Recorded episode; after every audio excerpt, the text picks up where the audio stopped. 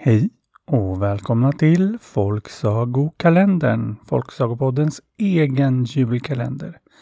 Där vi ju i år reser runt i världen med alfabetet som reseguide. Och idag är det den 17 december. Och enligt min kalender är det bara en vecka kvar till julafton.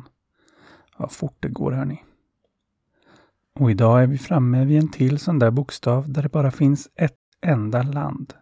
Dagens bokstav är ju Q. Och landet är det mycket aktuella Qatar. Där det snart är dags för VM-final.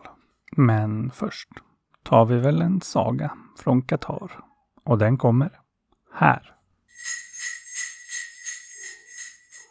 Det var en gång en man och en fru som fick besök av tre mystiska gäster. Och eftersom de var goda värdar så bjöd de genast in dem. Men gästerna frågade då om alla som bodde i huset var hemma. Och eftersom deras son inte var hemma svarade de nej. Och då ville gästerna inte komma in. Inte förrän alla var hemma. Och så väntade de utanför tills sonen kom hem. Och då gick hela familjen ut för att bjuda in de tre gästerna. Och bad dem att stanna på middag.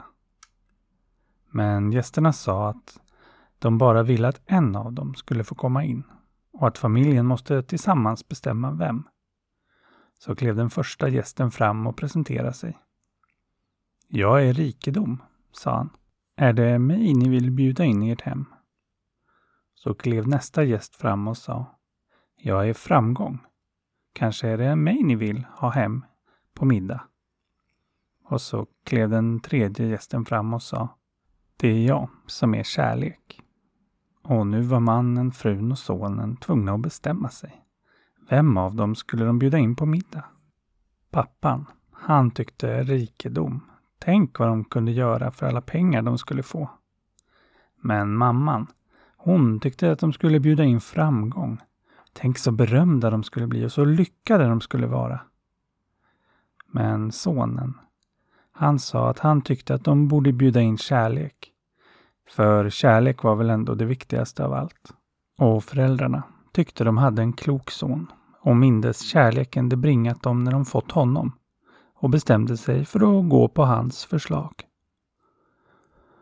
Så gick de ut till de tre gästerna och gick fram till Kärlek och sa Det är dig vi bestämt oss för att bjuda in på middag. Och Kärlek klev in i huset. Men efter honom kom både rikedom och framgång. Ja, nu blev familjen lite fundersamma.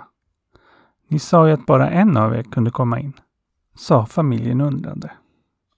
Och framgång förklarade att ja, hade ni valt mig eller rikedom, då hade de andra två gått. Men nu valde ni kärlek. Och så är det, att där kärlek bjuds in, där följer snart både rikedom och framgång. Och vad jag har hört så stämde det bra i det där huset. Där kärlek, framgång och rikedom, alla tre fortsatte att finnas.